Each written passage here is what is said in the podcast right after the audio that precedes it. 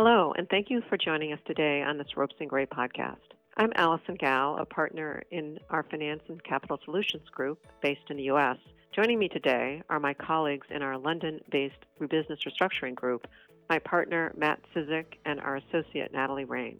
Today's podcast is the latest in our series of podcasts on issues of interest to credit funds, and we'll talk today about recent changes in European restructuring regimes and the implications of these changes on the tools available to investors in distressed loans. Matt, Natalie, before we talk about the recent changes that have gone into effect this year and that are on the horizon, could we first set the stage by explaining how restructurings have historically been done in Europe? Thanks, Alison, and happy to do that. So I know that many in the audience will be more familiar with US Chapter 11 restructurings than with European restructuring proceedings. In contrast to Chapter 11, which provides a mechanism for a company to go through a restructuring in a court supervised process, a significant number of restructuring processes in Europe are done out of court or with limited court involvement. A lot of European restructurings are carried out either consensually, pursuant to the relevant documentary terms, or through an enforcement. In a number of jurisdictions, that enforcement can be carried out without court involvement. If a consensual or enforcement based deal isn't viable, stakeholders may then turn to what we call pre insolvency tools, which allow a company to restructure under court supervision in order to avoid what we would call entering into insolvency, or what our US colleagues would call bankruptcy. Of course, there are out of court processes in the US as well. For example, Article 9 secured creditor foreclosures. However, larger restructurings are typically implemented in court through Chapter 11.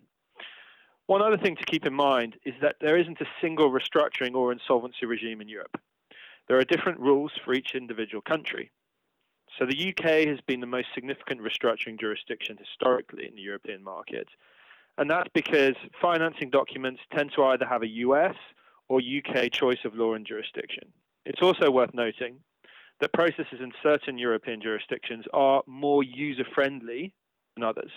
So, for example, Italian processes have traditionally been viewed as borrower friendly, slow, and politicized. But this is starting to change as all European jurisdictions have, or will shortly introduce, reforms to facilitate restructurings. Starting with the UK, English law has four types of formal insolvency proceeding. The first is liquidation, which is relatively similar to Chapter 7 in the US, whereby assets of a company are realized and distributed to creditors. The second is administration, whereby a company may be reorganized or its assets are realized.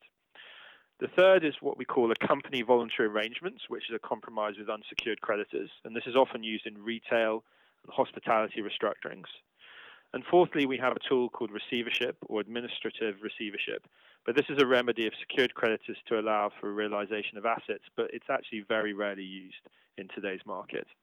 Now, importantly, we also have two pre insolvency processes whereby the court is involved in the sanctioning of a restructuring that would otherwise not be achievable on a consensual basis. So the first of these, and probably the best known, is a scheme of arrangements or scheme, which is a company law tool that allows a company to impose an arrangement or compromise on either its shareholders or its creditors or any class of those, subject to approval, requisite majority, and the court approval. So the consent threshold here is 75% by value and greater than 50% of those voting within each class. So you can see that this could be very helpful where you're trying to do a deal consensually under the terms of the documents and you can't get there because of a higher approval threshold. The scheme allows you to get there using this lower 75% by value or 50% by voting threshold. And the scheme has been used as a means to implement restructurings both for English and for overseas companies for many years and is very popular. The second pre insolvency tool is the newly introduced Part 26A restructuring plan, or in short, the plan, which builds on the scheme of arrangement and adds certain new features. So, Natalie, what about other European jurisdictions aside from the UK? What are the processes there? So, as Matt mentioned, each country across Europe has its own restructuring and insolvency regime. some of which are traditionally more creditor friendly, some are more debtor friendly, and really each of which vary as to how user friendly they are. What should we note about that then? Well, choice of forum is, is key. A company in distress needs to consider, ideally as much in advance as possible, where it would be able to file for insolvency should it need to, and in particular, whether a country offers the best tools for a company's particular circumstances. So let's break this down a little by looking at some specific examples. In Germany, the insolvency framework has historically been considered inflexible, and liquidation is the most common outcome.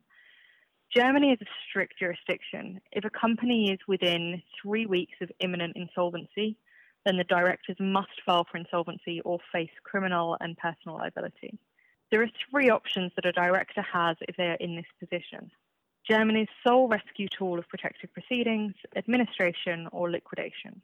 There have been some recent changes to the German insolvency landscape that have encouraged rescue through a court supervised debtor and possession process. And that's what we mean when we say protective proceedings. This gives directors 90 days to prepare and file a restructuring plan, and it requires that the rescue have a real chance of success. If protective proceedings aren't possible, then the only option really for German companies is insolvency, so an administration or a liquidation. We can see then that pre insolvency tools in Germany are limited, but this is changing with the introduction of the new German scheme. Thinking back to Choice of Forum, historically this has meant that a number of companies in recent years have shifted their centre of main interest to England so they could utilise workout tools like the English scheme of arrangement and, and avoid having to go into an insolvency process. France, too, is a jurisdiction that, although it has more pre insolvency tools available than Germany, it's a borrower friendly jurisdiction, and that can lead to creditors feeling a little bit nervous about ending up in a process in France. French law, as in Germany, attaches a risk of liability on directors that fail to file for insolvency within 45 days of becoming aware of an impending inability to pay debts. Directors have available to them a number of proceedings that include various well tested out of court options. The most common processes are amicable proceedings. These are the mandat ad hoc and conciliation. These each provide a confidential framework for negotiations that aim to resolve financial difficulties under the supervision of a court appointed third party. Alternatively, French law provides what is known as a sauvegarde, rehabilitation, or a fast track sauvegarde.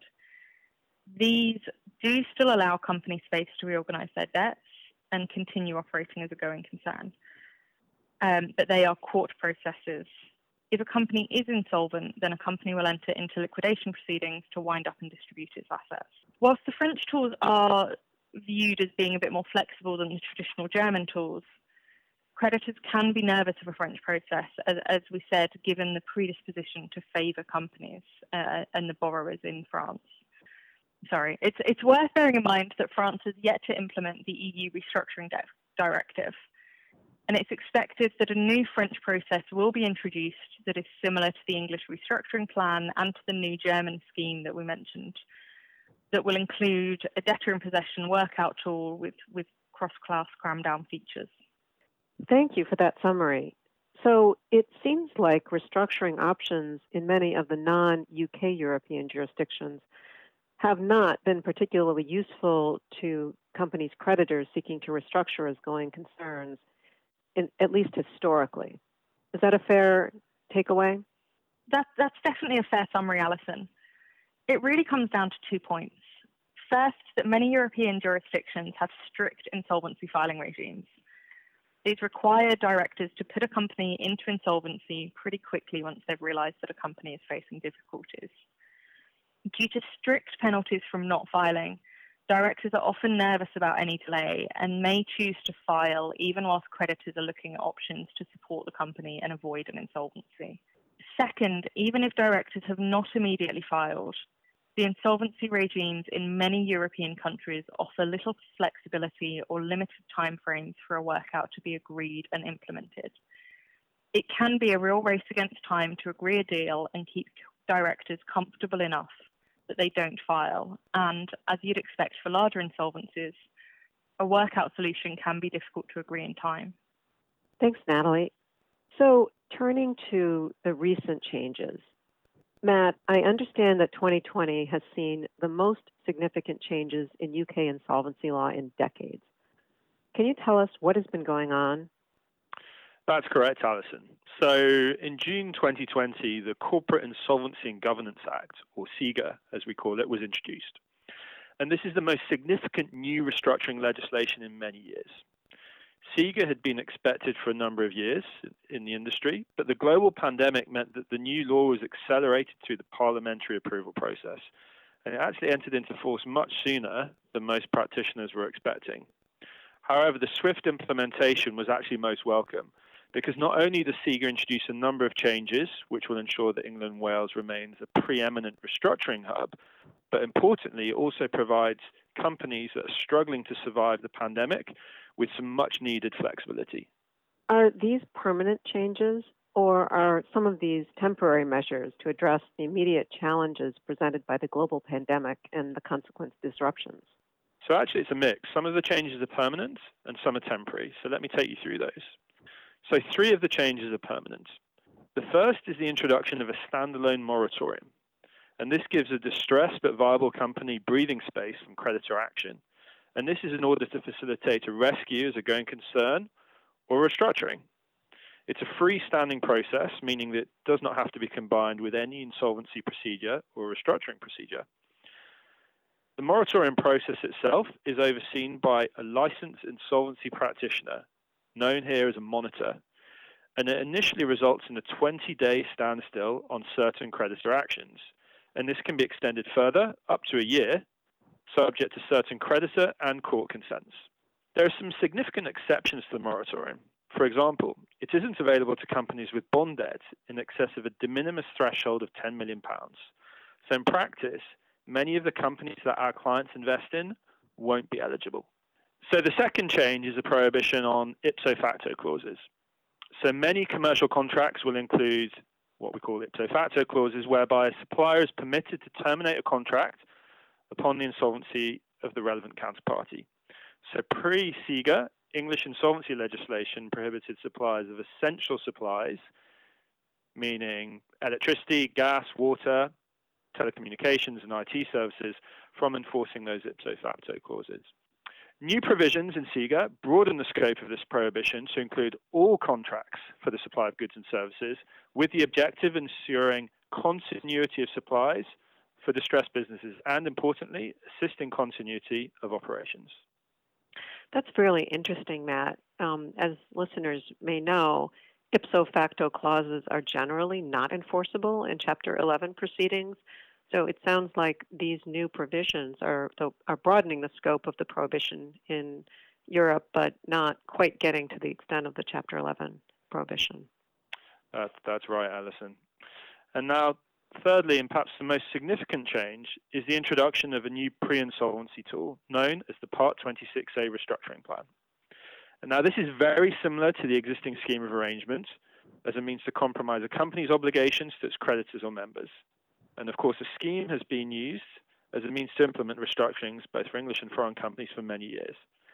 But importantly, the 26A plan introduces a cross class cramdown mechanism which our listeners in the US may be familiar with through Chapter 11. So, to cram down the dissenting class or classes, at least one class that would receive a payment under the plan would have a genuine economic interest in the context of the relevant alternative must have voted to approve the plan. So, secondly, no member of the dissenting class or classes should be any worse off under the plan than they would otherwise be under the relevant alternative. Now, I've mentioned the word relevant alternative there twice. What does this mean? The stakeholders will present to the court what they think the relevant alternative would be. This means the likely alternative to a successful plan. Now, this usually means, in the English context, administration or liquidation, which are the two English insolvency proceedings. Now, finally, the other changes that I mentioned at the start are temporary. And what these do is suspend certain elements of the law that would otherwise make it problematic for companies to continue in operations during a severe liquidity crisis. In addition, to deferring certain filing requirements and providing relief from things such as in person meeting requirements. Now, these temporary measures, as of the end of March, have now been extended further through to the end of June 2021. Thanks, Matt. Um, Natalie, I understand there have been changes in the works in continental Europe as well. What are the drivers there, and what has been going on? Yes, that, that's right, Alison. The European Union introduced back in 2019 now a new restructuring directive that applies to all member states of the EU. Its aim is to encourage restructurings rather than companies falling straight into insolvency and liquidation processes. It's left up to each member state to decide how that will happen. Um, but there's two key features that, that we expect to see with each member state that in, implements this directive. How each member state implements the directive is left up to them, and that means there's two things to bear in mind with how this will play out in practice. Whilst we will see new pre insolvency tools being introduced across the EU, the detail of these tools will vary from country to country and each country is operating on its own timeline to introduce their own pre insolvency tool. So let's think about what we're expecting to happen. As mentioned, the goal is really encouraging workouts. Company directors will retain control and they will work to restructure the company outside of insolvency. There's no requirement that a company be insolvent to make use of the new tools that will be introduced. We also expect that member states will introduce tools somewhat similar to, to the US, implementing parts of the Chapter 11 process that they like, and also cherry picking parts of the English scheme of arrangement. So we think there will be cross class cram down mechanics introduced and varying tools allowing for moratoriums or termination of contracts um, or, or any other aspect really that companies think is helpful to encourage a, a restructuring to be implemented. So, how is this playing out across the EU? On the 1st of January 2021, the Netherlands and Germany each introduced their own new pre insolvency tools, which have been coined as the Dutch scheme and the German scheme, respectively. In each case, we've seen a debtor in possession process introduced that has light touch court oversight. The Dutch and German schemes are both really quite flexible tools. They allow a company to amend the rights of all creditors and shareholders. So, really, they're quite similar to the English restructuring plan, but the Dutch and German scheme do include the option of a temporary moratorium, which, as Matt was going through earlier, in under English law, the moratorium is a different tool. Both the Dutch and German scheme will require that a company be likely to experience financial difficulties but uh, as I said, there's no requirement for a company to actually be insolvent. In terms of process, the company in the Netherlands or in Germany that's using these tools will submit a restructuring plan to its creditors and or shareholders who will then vote on the plan and in terms of thresholds for, for approving it, in Germany, the requirement is that 75% by value you must support the plan, in the Netherlands, the threshold has been set slightly lower at two thirds in value. The final key feature to bear in mind with these tools is that they introduce cross class cramdown, allowing one or more classes to vote in support of the scheme and impose it against a dissenting class.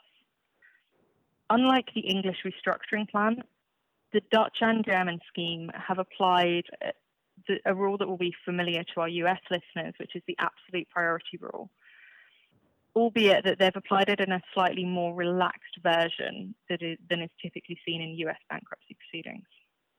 Wow, there are a lot of changes in the works. Um, are there also temporary measures, as in the UK, to respond to pandemic related issues? Absolutely. We've seen measures introduced at both the EU level and by individual member states. So, at the EU level, the main change has been to relax state aid rules until the end of December of this year, which will allow member states to support companies directly that have been impacted by the pandemic. So, what we've seen in response to this relaxation is individual member states have been introducing their own loan programs with national financial institutions so that they can lend money directly to companies and or offer state-backed guarantees on the loans. We've also seen a number of EU member states introducing legislative changes that are targeting insolvency filing obligations and directors' duties. As a general point on that, what we have seen is that insolvency filing suspensions introduced across the EU have been perhaps less sweeping than those that we've had through CIGA in the UK. But broadly, it has helped all over the UK and EU to stave off company insolvency filings whilst companies are uh, remaining closed due to lockdown measures across Europe. So, taking, for example, Germany, as we mentioned earlier, Germany has got very strict filing obligations on directors. The main change in Germany has been to suspend the obligation to file for insolvency until at least the end of April 2021.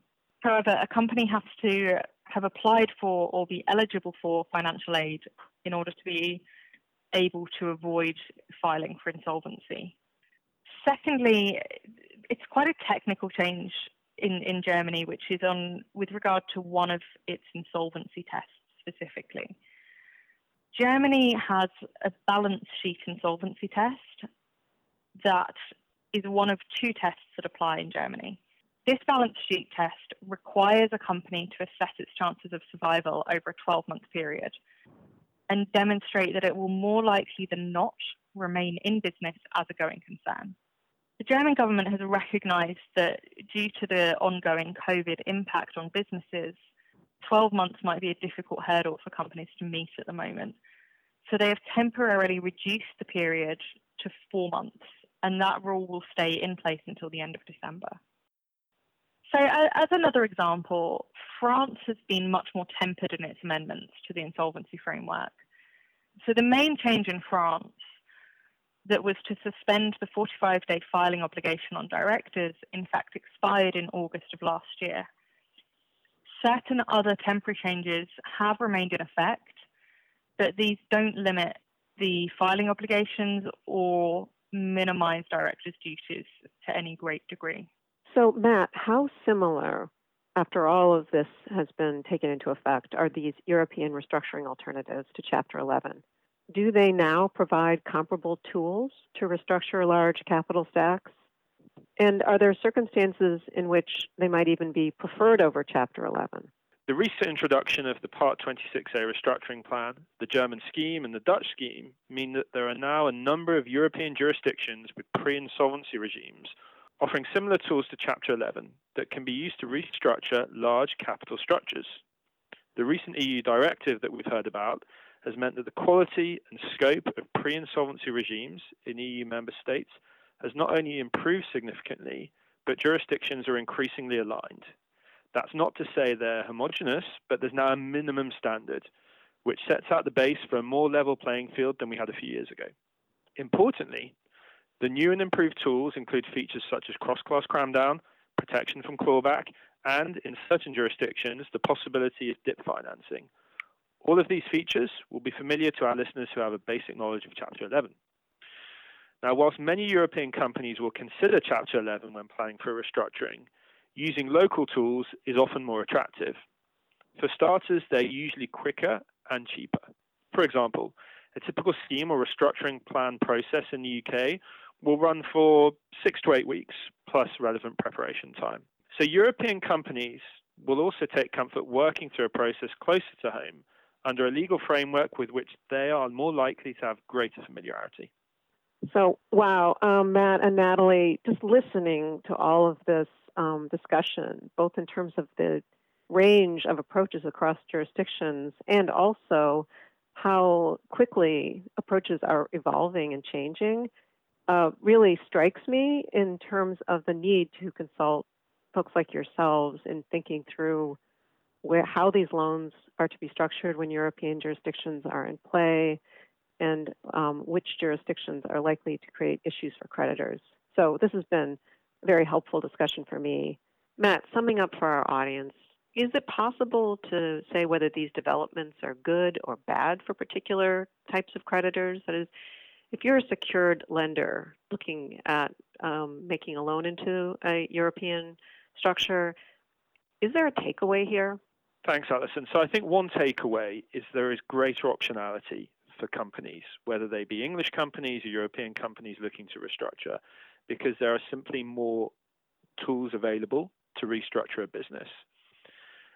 And importantly, as we've heard, a lot of these tools are designed to stop companies moving into insolvency. And indeed, they're designed to give all stakeholders more options to rescue business. So we would expect to see that from the context of a lender, what these tools mean is there are going to be more more options to rescue your business without resorting to enforcement of security or indeed ending up in an insolvency process. So we've already seen the restructuring plan here in the UK being put into practice. So Virgin Atlantic and Pizza Express were two early examples. And then recently we had the Transocean plan, which was sanctioned by the English courts earlier this year. And that was the first to test this principle of cross-cross cram down, which we've been hearing about. Now, the other thing to bear in mind is Germany and Netherlands and other jurisdictions have also brought a compelling range of features to the table. Um, and as we've been hearing, that this will allow certain European companies to use tools in their local jurisdiction. So this means that we're going to have a more varied environment with more options on uh, available to stakeholders. The other key point is that the impact of Brexit, now that the UK has left the EU has meant that we don't get automatic recognition of English judgments in Europe or in the EU, and vice versa. And so, what this really means is that we are going to be working more closely than ever with our European partners. And we think we're actually more likely to see restructurings in the near future combining tools from various jurisdictions. So, actually, I think although we've got more options on the table, the landscape is becoming increasingly complex. And so that means it's very more important than ever to have clear, succinct, and relevant local law advice. And of course, to revert back to our initial conversation, if we contrast this with the US and Chapter 11, I think what you've been able to glean from our conversation today is restructure in Europe really is quite different to processes in the US. It certainly seems that way. And one of my takeaways is that as these European jurisdictions um, evolve their own approaches to their mandates, uh, we're going to see even more need to stay on top of this. Hey, thank you both for that illuminating discussion, and thank you to our listeners. For more information on the topics that we've discussed, or other topics of interest to the investment and credit fund communities generally, please visit our website at ropesandgray.com. And of course, if we can help you navigate any of the topics we've discussed or consider a particular restructuring situation or issue, please don't hesitate to get in touch. You can also subscribe to this series wherever you regularly listen to podcasts, including on Apple, Google, and Spotify. Thanks again for listening.